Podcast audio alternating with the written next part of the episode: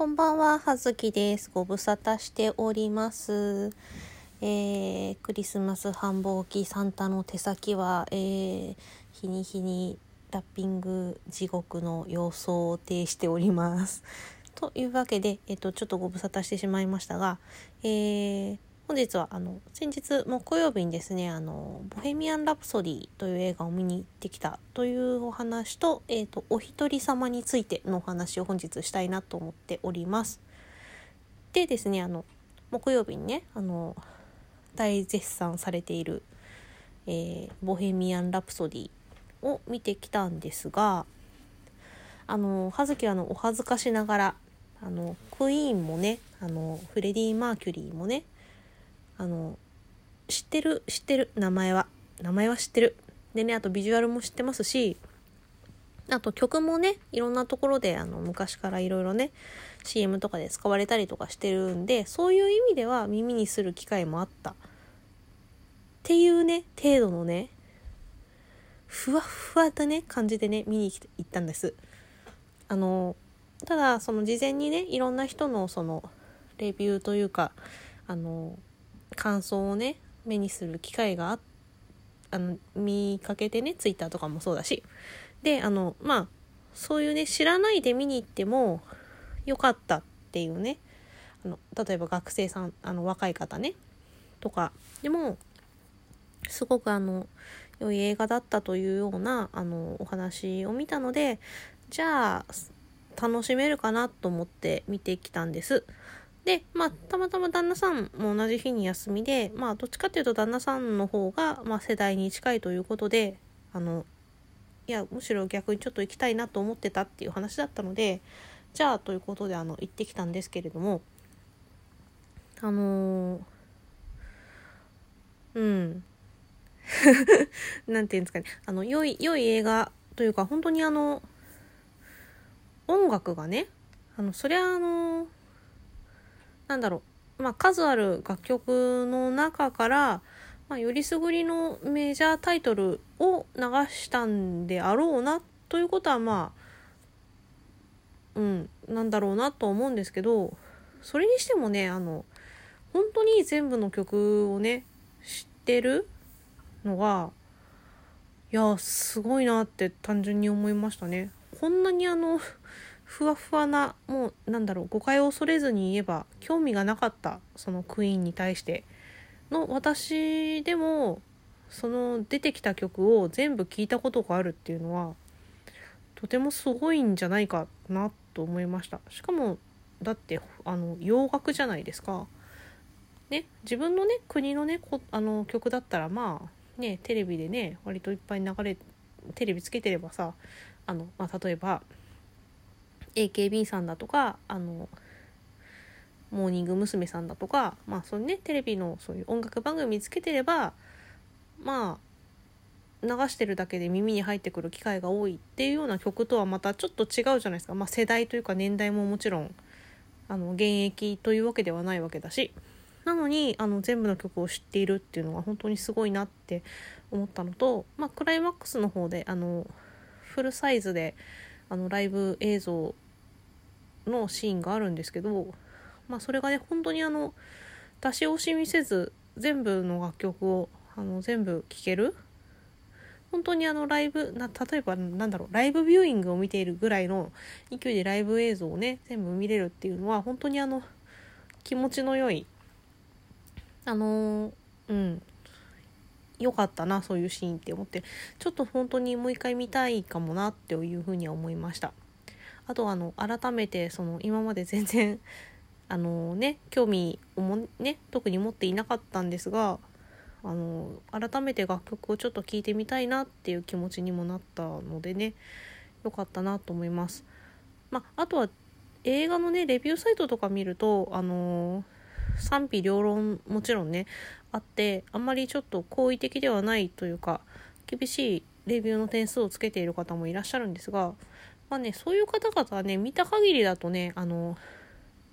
とても実際のあのなんだろうクイーンでありフレディ・マーキュリーでありにあの思い入れが強い人たちがその史実とは違うっていうことに対してあの反感を持っているようなあの意見がまあ多いように見受けられた。まあ文句をつけるのはその部分だったようだったのでまあね葉月は全然ねその元のね話を知らないというかそのフレディ・マーキュリーという人たち人クイーンというグループに関してのそのヒストリーをね知らないのでそういうねあの何て言うんですかね予備知識が全くない状況で見に行ったので、まあ、それに関してもねあの純粋な気持ちであの映画をねあの楽しめたなというふうには思います。あのいいコンディションで見たなと思いました。まあ、ただ見てその違うって言われていたのは、まあ、もちろん知っていたので実際のその史実というかそのフレディ・マーキュリーという人の反省というかに関してどういう物語が実際にあったのかなっていうのはちょっと気になってったというか知りたいなというふうに改めて映画を見て見たことによって興味を持ったりとかもしましたね。まあそんな感じで、えー、あの確かにあの良い音楽の力というかあのねいうのをねすごい感じた普段見るタイプじゃないようなあのジャンルの映画だったのでそういうのまたいいかなと思いましたでまあその一人であの仮にね今回あの私旦那さんと行ったんですけれども